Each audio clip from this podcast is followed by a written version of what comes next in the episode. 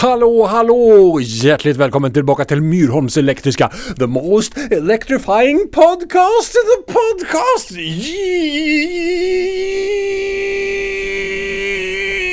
universe! Myrholms elektriska. Myrholms elektriska. Jag, jag som är så jädra... Jag behövde spara lite energi men jag behövde tydligen bränna, bränna allt krut på att skrika och gapa. Oh, oh, herregud. uh, nu sitter jag här på ett... Jag sitter i ett rum, ett litet, jag kan inte berätta vart det är någonstans, men det är ett litet rum. Ett kyffe, det får vara ett mysterium var det är någonstans. Men det är inte hemma, det är inte i bilen där jag har suttit så många gånger förut och spelat in saker utan det är på ett annat ställe.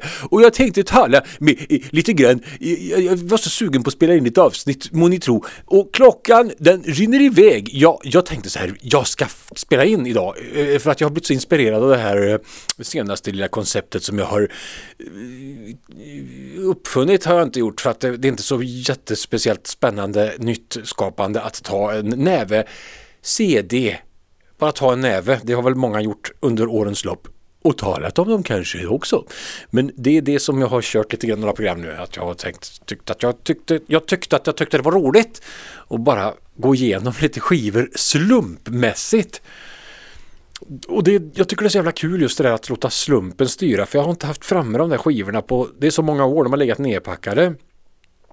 Så att jag har dem där, sticker ner min näve, det här är fjärde episoden där jag gör just det. Tar en näve och så har jag sett två stycken i den här högen som jag tog nu. Eh, men så försöker jag inte titta på själva högen och jag ska absolut inte förbereda mig. Jag ska inte sitta och och gubb-googla och hålla på och, och, ta- och ta fram fakta. Utan Jag tar allting ur min egen förvirrade, okunniga hjärna och orerar fritt utifrån de associationer som skivorna i fråga ger mig. Alltså nu, nu när jag sitter här. Jäklar i helskotta vad jag höll på och vad jag höll på och sprang upp och ner för en trappa här och jag hade glömt saker och det var en sladd som fattades. Jag hade inga batterier och fram och tillbaka, upp och ner. Man skulle, man skulle tonsätta det här. För många människor de, de lever sina liv med någon sorts Många människor lever sina liv med någon form av värdighet och att de, det är alltid stil och klass på det de gör.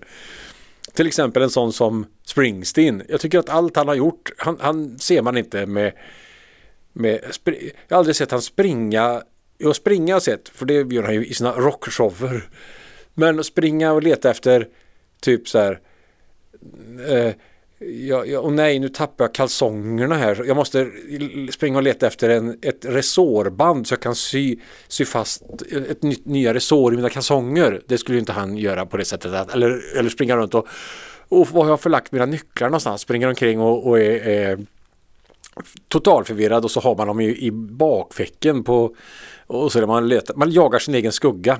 Eller, och, och, och då är man inte så värdig alltid i sitt agerande, speciellt inte jag, jag kan springa runt eftersom jag ofta är sen i starten till saker och ting kan jag springa omkring och bara skrika nästan. Ja, det kan jag faktiskt göra i ångestljud om jag ska iväg någonstans, till exempel med ett tåg någonstans. Och så kommer jag på att jag har glömt någon sak och så springer jag omkring helt irrationellt och letar efter ett, vad kan det vara? Vi säger att man ska resa någonstans då och så har man glömt eh, någon viktig sak. Det ligger någonstans. I, naturligtvis kunde man tagit fram den för några timmar sedan eller kanske igår eller kanske förra veckan för man visste att man skulle ha med den här saken. Men istället slutade det med att man i fullständig panik på övertid springer omkring som en yr höna och bara pickar efter saken i fråga överallt. Och det blir oftast svett brukar förekomma. Man får, får svettningar, röd, rödmosigt ansikte, eh, sluddrar, svär, spottar och fräser och förkortar sitt liv kanske med 15 minuter per per minut som man håller på och yrar omkring. Så att man, livet blir kortare och man, man bara sä, all, samtliga säkringar i det egna proppskåpet bara, det finns en säkring kvar. Det är nästan så att den går, men man klarar det precis kanske. Jag tänkte säga det i alla fall. Ja, den här dagen och det här lilla racet fram till till denna stund gör att jag, jag tänkte jag kör, jag har inte jättemycket tid, men det är liksom så här i livet. man kan inte vänta på att eh, inspirationen ska rinna till av någon gudomlig kraft som ska komma fram och säga till Myrholm så här att nu ska du skriva den där romanen som du har tänkt på i 30 år. Uh, att ja, men det skedde inte idag, så, men det kanske gör imorgon. Fast har det inte gjort det på 30 år så kanske det är en hint av universums mystiska krafter som styr sakernas ordning i Vintergatan plus andra galaxer som kända och okända som vi eh, vet om och inte vet om att Hör du Myrholm, du kanske får ta tag i detta, ta tag i ditt liv. Gör någonting själv. Ta och ta fram din gamla Royal skrivmaskin, sätt i ett blankt ark och börja skriv för i helvete. Eller som det var nu att jag tänkte jag ska spela in ett avsnitt men tiden rinner iväg. Det kommer ju aldrig finnas några perfekta, jag kommer aldrig, det kommer aldrig finnas den perfekta läget att göra det. Därför att man får ta sina små chanser och tillfällen här i livet. Och det har jag bestämt mig för att göra nu så jag kör på så länge jag kan med ja, helt enkelt en näve CD, vad det gav denna gång. Och återigen tycker jag det är så jävla fascinerande att CD-formatet var det alena rådande under så många år under min musikaliska framtid fram, framåtmarsch. Eller hur man nu fan ska säga det. Det var så länge som det var själva, det var ju det man gjorde. Man köpte en skiva, man köpte en CD, inte en LP, utan det var tidigare och senare. Men under en ganska lång period så var det CD som gällde. Och jag, eftersom jag aldrig har tidigare förkunnat också officiellt i den här podden varit fruktansvärt dålig på att organisera saker. Jag är jätteimponerad av människor som kan, ja men nu sätter jag med bokstavsordning eller i genreordning. Eller i, ja det är kanske det som vissa gör. Så genreordning det är ju otroligt, fan vad jobbigt. Men ändå imponerande. Men bokstavsordning det är ju jättesvårt. Då måste man ju kunna alfabetet till att börja med och det kan man ju för det lärde man sig i skolan. Det gjorde man för lärde man sig när jag gick på Läxtorpsskolan. A, B, C, D, E, F, G, H, I och så, och så vidare. Fan vad, vad roligt att tänka så här. jag ska ta, nej nu vill jag lyssna på ACDC. Hur mycket kan det finnas något enklare än att längst till vänster i denna samling någonstans så kanske ACDC står. Det, det, det, finns inte 150 000 skivor på A, artist på A, utan det kanske är ACDC, Astic Camera, The Alarm, fast jag har inga skivor med The Alarm, men vi säger, vi leker med tanken att The Alarm hade funnits i min samling. Då hade den stått på A, den hade inte stått på T, för T, det skulle bli så konstigt. Då står den på A, alarm. Eh, men så enkelt är det inte. Jag har letat mig fördärvad ibland på plattor som jag Fan, stod inte den där nere för ett halvår sedan? Såg jag inte att den stod där? Alltså jag har ju inte några sådana här sjuka mängder med skivor som vissa har men det är ju ändå några stycken så att det kan man kan tjäna på att ha dem i någon form av ordning. Nu blev det inte så men CD skivorna som man inte får säga utan CD-arna som vi får säga det var ju samma sak där, de stod ju fullständigt totalkaos åt alla håll och kanter. Det är det som gör det så jävla spännande nu tycker jag. Att när man sticker ner näven i den här burken, i den här lödan. Jag är fortfarande i en och samma låda, det finns fler lådor men jag är i en just nu. Då kan det bli precis vad som helst. Så nu går jag igenom detta, jag ska rappa på här så att jag inte missar. Jag har en stund till på mig i alla fall. Så att jag kör fria associationer, fri lek. Jag tar en näve CD så får vi se vad det blir. Sen pratar jag om skivorna så får vi se vad det blir. Skiva nummer ett ser jag ju. Den såg jag direkt. Den såg jag. Och det är Motorhead och Another Perfect Day. Den köpte jag på vinyl på 80-talet, kanske 1980 fem skulle jag tro. Den första plattan med Motorhead jag köpte var No Sleep till Hammersmith. Det var sommaren 85. Och så köpte jag den på vinyl. Ja, 100% säker på att det var 85. För att de hade på Olens eh, så fanns det skivor. De sålde skitbilliga ett tag där. Den, den kostade 14,50 vill jag minnas. Det var en Mexikopress Jag minns att Shine heter Brillo och Another Perfect Day, Otra Dia Perfecto. det kommer jag ihåg. Jag har den alltså inte framför mig nu utan det här är CD-varianten. Men den skivan tyckte jag var så jävla bra. Så jag köpte den senare, sedermera också på CD. Jag får ställa ner den här saken här så jag kan prata. Alltså jag sitter ju så jävla konstigt. Men här är, här är den i alla fall på CD. Köpt kanske då, det är faktiskt ganska... Den här utgåvan kom 96. Castle Communications. Det, det, många säger att detta är typ jag ska se om jag öppnar bokletten. Oj då, det står ju massa saker här inne. En story. Uh, ja, det står om själva skivan. Ja, så är det den här tecknade serien här uh, inuti som jag tyckte var så jävla rolig. Det här är en magisk skiva. Ja, Motorhead är ett av mina favoritband. Utan tvekan. Och uh, Another Perfect Day är en, ett mästerverk. Jag älskar den första line-upen av Motörhead. Jag gillar alla deras, deras sättningar. Första är förstås om man nu tänker sig den klassiska trion, de hade ju en annan formation innan det, men om man räknar den klassiska eh, trion med Filthy Animal Taylor, Fast Eddie Clark och Lemmy så eh, finns eh, all, all, senare, senare, senare upplagor av orkestern tycker jag har gjort svin mycket bra. Inte minst den sista med eh, Mickey D, Phil Campbell och Lemmy, den, den trion som, som fanns de senaste åren fram till att Lemmy tyvärr gick ur tiden. Another Perfect Day, då hade Brian Robertson kommit in i bilden. Thin Lizzy Brian Robertson. En, eh, jag tycker han är en underbar gitarrist.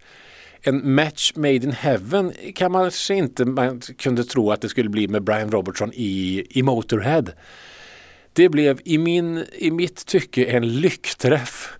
Men eh, det blev ju en, det blev bara en skiva. De kom inte överens.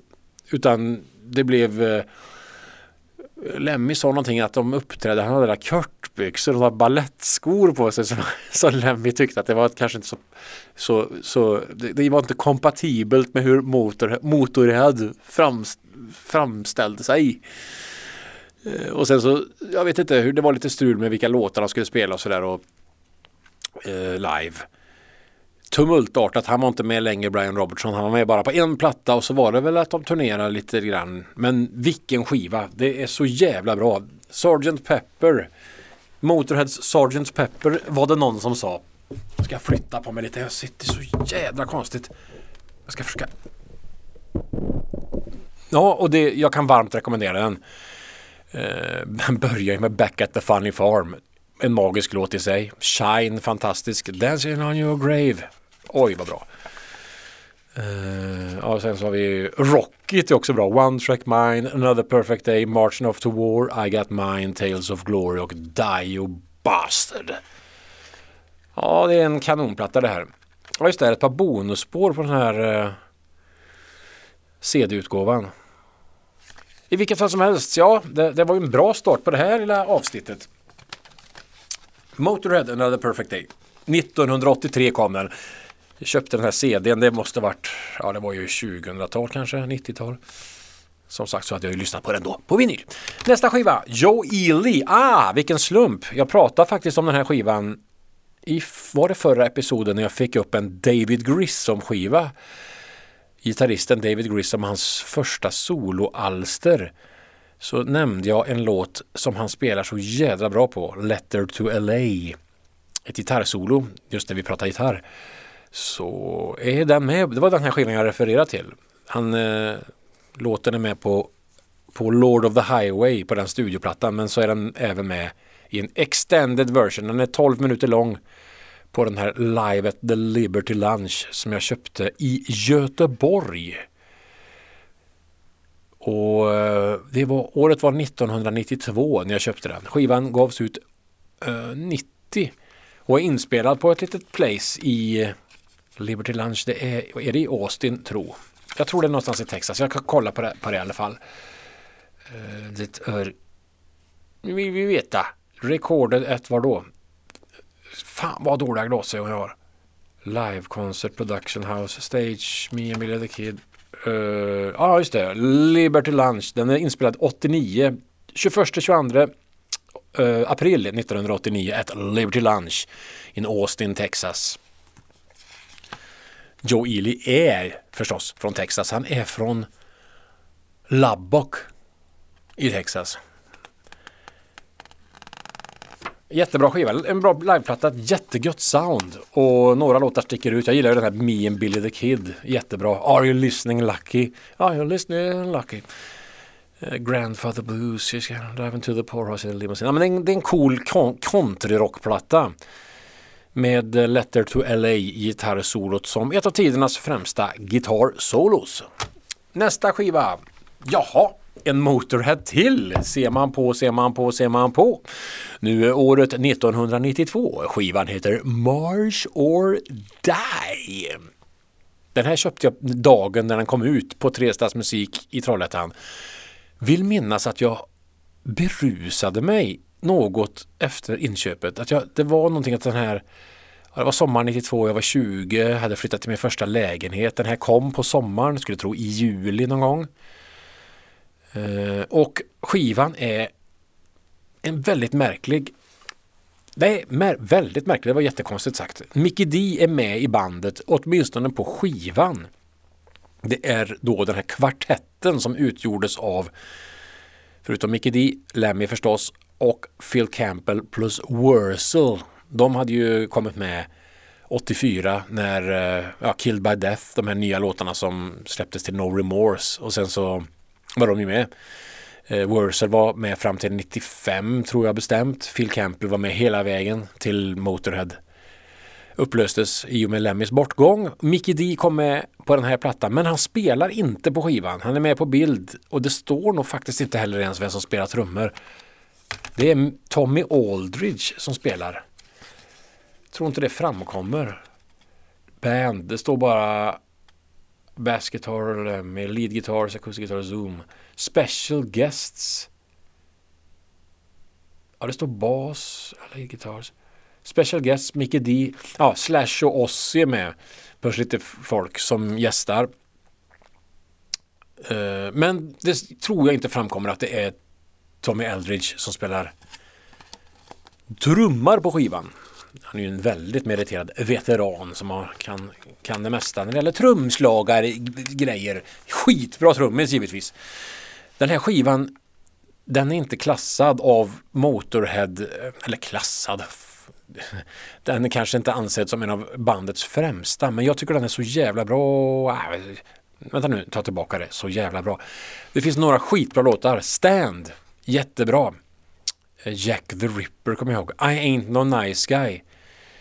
Uh, Asylum Choir. You better name me Mar March or Die. Den var den är läskig låt.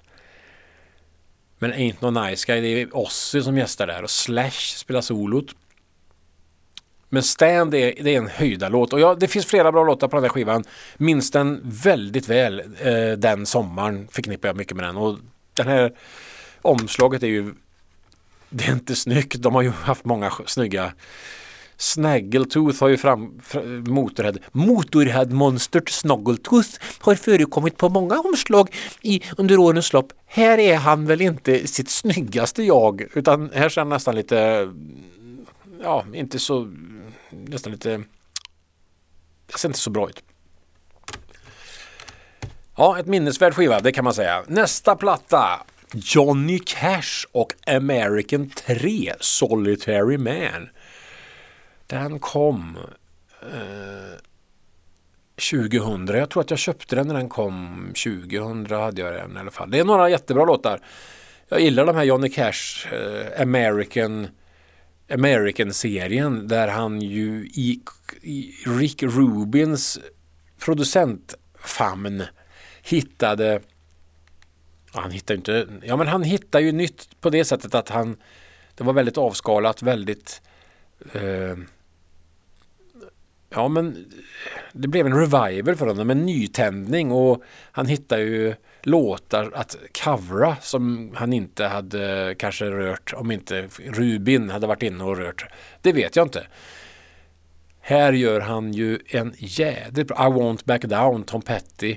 Skitbra. One med U2. Jättebra. I see a darkness. Det kommer jag inte ihåg vem som har skrivit den, men den är bra. Country Trash gillar jag. I. Det är någon gammal, gammal låt.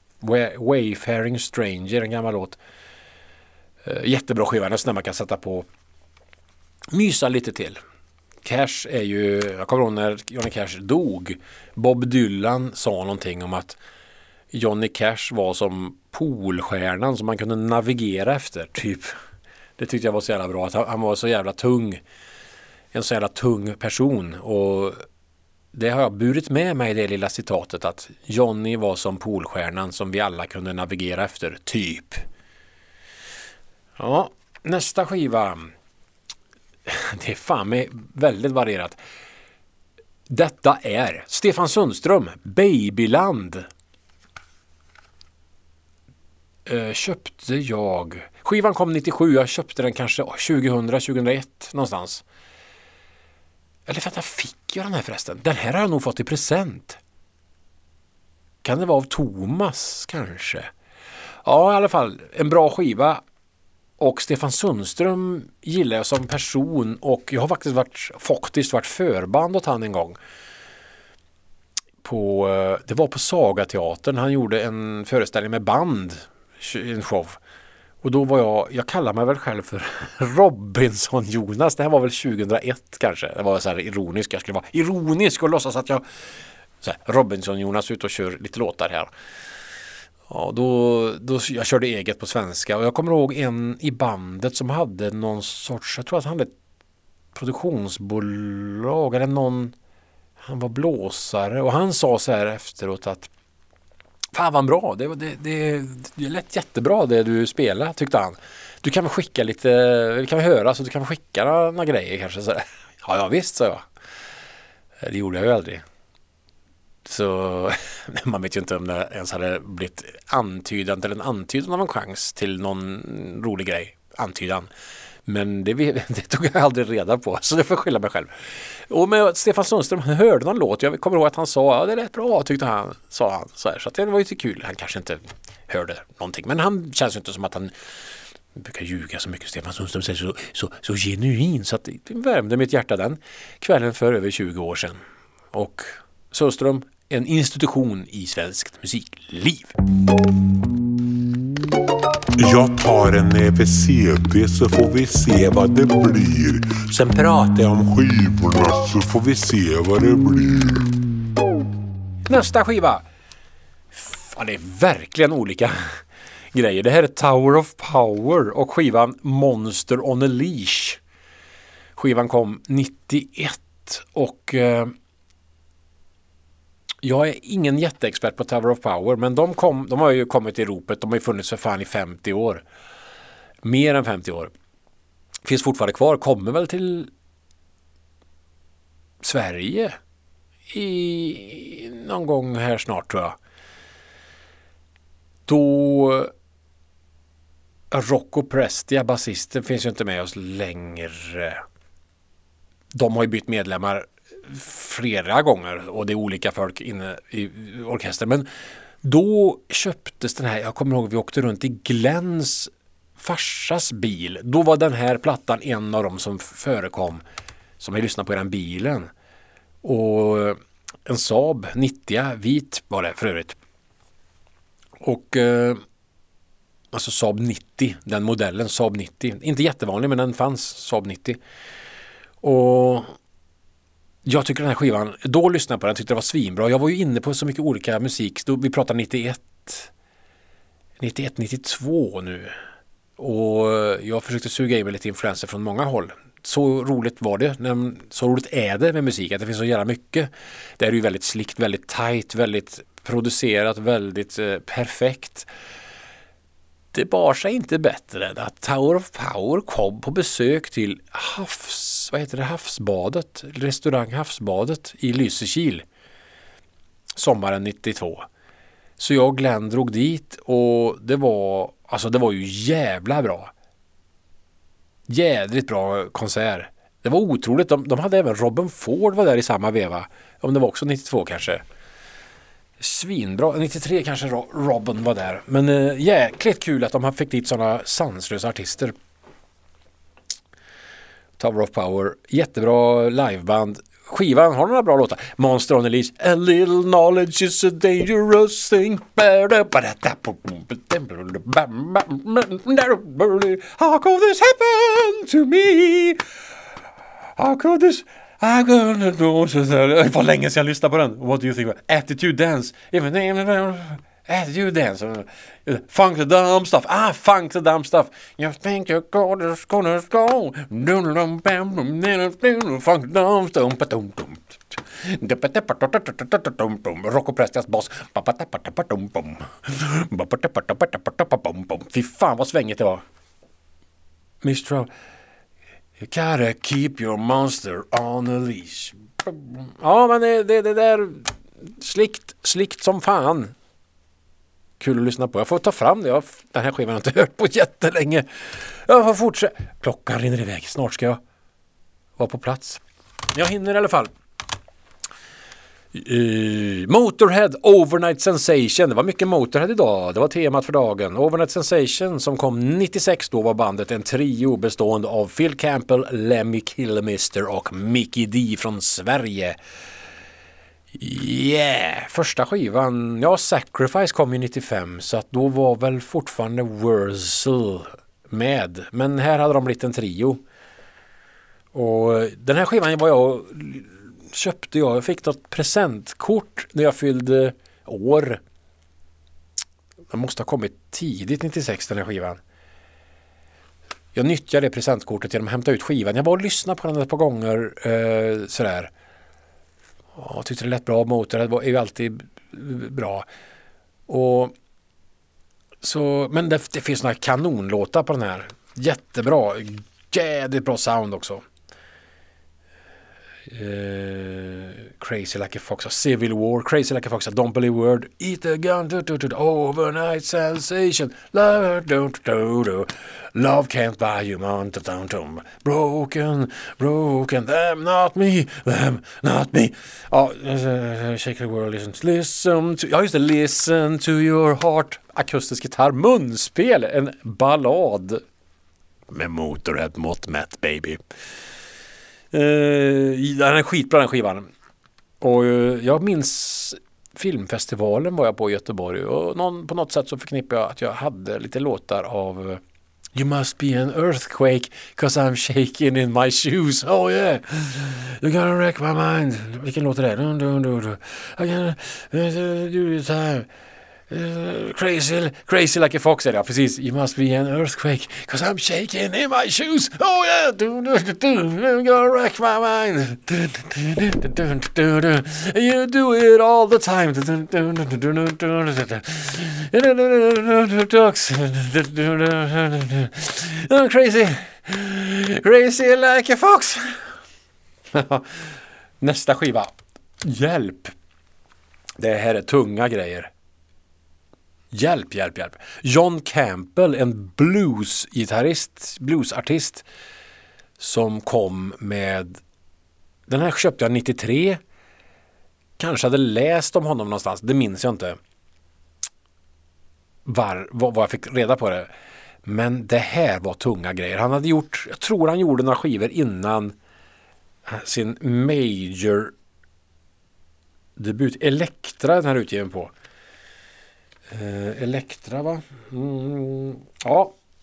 Och han hade kommit med en som hette Den föregående hette One Believer. Och den här heter Howlin' Mercy. Och jag, alltså jag får säga så här. Det här är så jävla tungt. Skrämmande för hans personlighet. Det känns så mystiskt farligt. Uh, ain't afraid of midnight. Det, och han spelar så furiös slide-gitarr och det här är alltså inte det här är inte liksom, det är väldigt hård blues på det sättet att eh, det är ett full, fulla ställ med band, ett tungt trumsound och ingen, det är inte, det är väldigt rått, rått är ordet, det är rått som fan. When the Levy Breaks med, med Led Zeppelin coverar han. Down in the Hole med Tom Waits gör han en cover på. Det är så Saddle Up My Pony, Fire in Line, Love, Written in Stone, Wise Blood och Wolf Among the Lamps. Alltså jag, jag det, det, det är så här, jag lyssnade på det här, det var ju jättelänge sedan, men man blir så här rädd för att det känns så farligt och äkta och att det, är, det här är inte någon som skådespelar och bara drar på sig en dobro och, och, och fejkar att han och låtsas någonting utan den här gubben har varit med om saker och ting. Och jag, vad han har varit med om det vill jag nog inte veta. Men jag kan lyssna på det och fascineras och tycka att han, är, han gör det så jävla genuint. Men han gör det inte längre för han dog då i den vevan. Alltså det var jättemystiska omständigheter. Han var kanske typ så 43 år. Gick ur tiden 93. Jag tror det var 93. Men eh, den här skivan är en jättebra skiva. Men man, man blir rädd. Man, man, man, det är ingenting man sitter och myser till. Howlin' Mercy med John Campbell. Nästa skiva.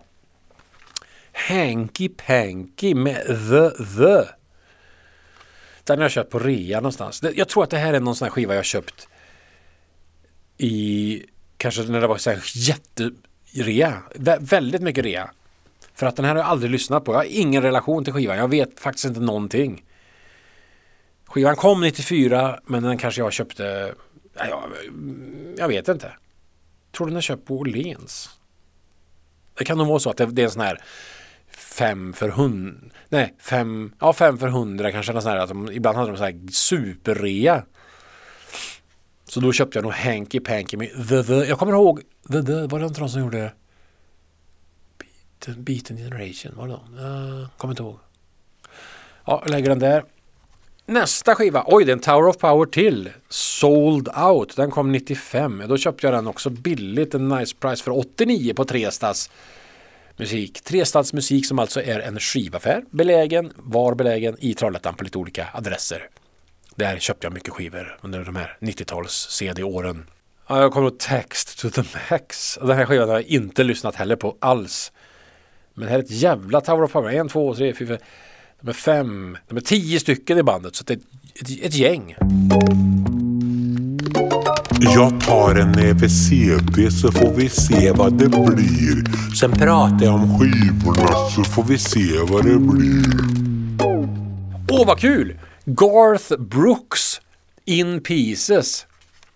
Min kompis Thomas Burvall, när jag gick, när jag gick på Bollnäs folkhögskola 93-94 så blev jag jättebra kompis med en som heter Thomas Burvall. En fantastisk människa. Jättesnäll, trevlig. Vi umgicks massor på den tiden. Vi hörs väl inte så här, nej vi hörs inte alls ofta så, men vi är kompisar på Facebook och det blir något meddelande ibland. Och för några år sedan han skulle på en en disktävling. Han är frisbee, säger man frisbee eller är det, alltså Ultimate är ju den disciplinen med massa olika grenar. Han, han har ju vunnit VM i, i lite olika discipliner. Han är superduktig, jätte, jättebra. Och då var han på genomresa och vi, det är alltså bara typ så här fyra år sedan kanske. Stannade han till i Trollhättan. Vi träffades i en kvart kanske medan han var på väg i, med lite andra gubbar för att tävla och tjejer. Och det var underbart och han är en superkille som jag Ja men jag träffade han när jag var i Bollnäs för ja, Jag var där med och gjorde en liten bevakning av eh, när IFK Vänersborg mötte Bollnäs. Då träffades vi jättesnabbt, några minuter bara sådär igen. Men vi, Thomas har jag i, i, i väldigt positiva tankar om och han gav mig den här skivan. Han hade varit i USA, han lyssnade på Garth Brooks som ju var en, ja, fortfarande en huge, så jävla superstjärna och som är, ja men då, han var ju, ja men en sån här riktig countryartist som i Sverige har han ju inte, uh, han har ju inte slått igenom på det sättet som, som, uh, som han gjorde i USA. Och då fick jag den här skivan av Thomas. Eh, den är, jag vet att det var jättelänge så jag lyssnade på den men den är jättebra tyckte jag den var då. Helt, jag hade jättemycket fördomar om Garth Brooks. Men den här skivan In Pieces, den kan jag ska ta fram och lyssna på. Nu är den framme, men jag menar ta fram i en strömtjänst kanske. Eh, jag har tre skivor kvar i den här lilla högen. Nästa är From the Cradle med Eric Clapton. Den köpte, den kom 90, måste komma 93 va? 93, nej 94 kom den. Jag köpte den när den kom av eh, Clapton är en fantastisk gitarrist. Jag har aldrig fastnat riktigt och liksom jag satt och tog ut något solo på den här med John Mayall and the Bluesbreakers, den Bino-skivan som den heter väl ingenting utan den brukar kallas för Bino-skivan för att han sitter och läser en tidning, en serietidning där. Det är väl Clapton som läser den, eh, Den tidningen, och då kallas den för det, den skivan. Och det tog jag ut något solo där. Jag satt och slet med en vinyl. Ett, eh, jag satt och kämpade och jag kan ju inte spela så, jag kan ju inte spela så Clapton och grejer. Men Van Halen, Eddie har ju alltid sagt att Clapton är hans favoritgitarrist. Uh, hans stora förebild. Och Clapton är fantastisk. Jag har inte gått in i hans värld jättemycket men det jag har hört, visst han är ju uh, jättebra givetvis. Jag köpte den här, jag har inte så många, jag har några Clapton Solo, Journeyman köpte jag väl på vinyl när jag började med det igen. Och så har jag Cream har aldrig kommit in i riktigt sådär. Han spelar ju även på, man spelar på Roger Waters Pros and Cons of Hitchhiking. Några fantastiska solon. Och den här köpte jag för jag var väl en, det kunde bli lite hejvilt hit och dit blues-saker. Eh, den här lyssnar jag inte på sådär jättemycket men den är, det är en bra, jag minns den som en bra skiva. Är det inte till och med Jim Keltner som spelar trummor? Det måste jag genast öppna bokletten och kolla. Då är det ju värt att ha skivan bara för det. det var länge sedan jag bläddrade den här. Ja men det är det ju. Jim Keltner, där har vi han i solglasögon.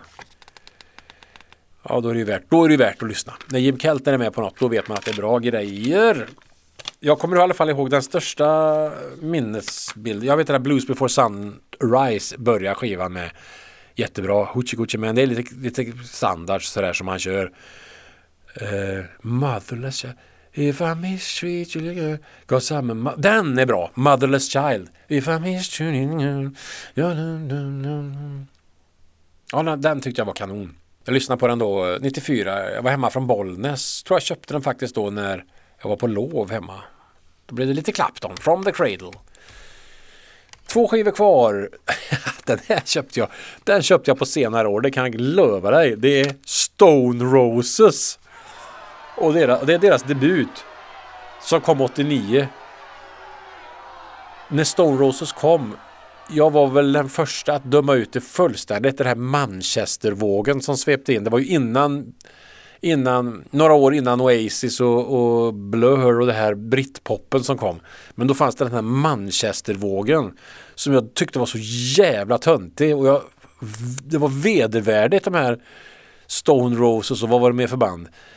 Uh, ja men det var sådana här så kallade indieband som man tyckte var helt det var inte alls det jag lyssnade på. Jag tyckte det var så jävla det var kass. Jag har naturligtvis omvärderat det helt och hållet sen 1989. Jag lyssnar på andra saker då 89. Den här köpte jag, skulle trippa 2000, fan kan det vara, 5, 6 kanske på CD. Minns den inte riktigt men jag tyckte det var faktiskt några skitbra låtar. She Bangs the Drums, det kanske är den mest kända. Sen kommer jag inte ihåg. I wanna be adored är väl också en I am the resurrection.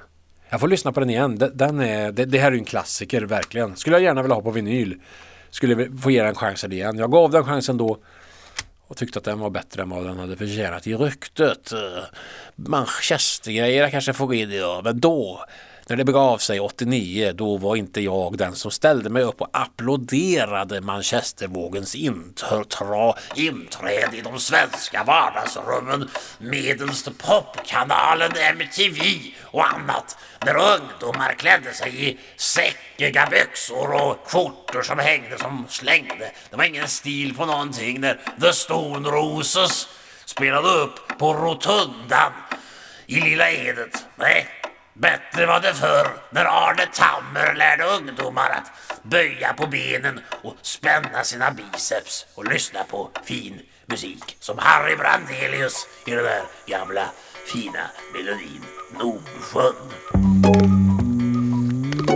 Jag tar en näve CD så får vi se vad det blir. Sen pratar jag om skivorna så får vi se vad det blir.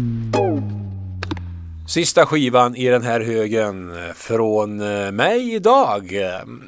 Och det här är så jävla bra. Nu är den här faktiskt också inköpt. Den kom 92. Köpte den 93 tror jag. Pat Metheny och Secret Story. En jävligt bra skiva. Den, går väl, den sorteras väl in under kategorin World Music tror jag. Men det, det tycker jag låter som ett fruktansvärt tråkigt uttryck. World Music. Vad, vad, är det? Det är bara för att man blandar in lite olika gre grejer från världen eller? Det är World Music on spelar Rock eller? Det är ju fan skitcool musik. Och grejer för rockmusik. Ja, för det här och jag spelar rockmusik på svenska så här är World Music eller? Okej? Okay. Nej, den här är bra. Above the Treetops. Det, det här är en skiva som är man fattar ju inte hur det är möjligt att en människa kan vara så så ha en sån vision och sy ihop det här. Det är en jätteorkester. Och ja, andra musiker klockar in på 76, vad fan fick de in 76 minuter på en CD på den tiden? Ja det fick de tydligen. Eh, det, det, är en skiva som är mer än bara, den här kan man sätta på och bara segla iväg någonstans. Pat Metheny är en av mina favorit, alltså som gitarr, spelare så är han ju outstanding i sin egen liga.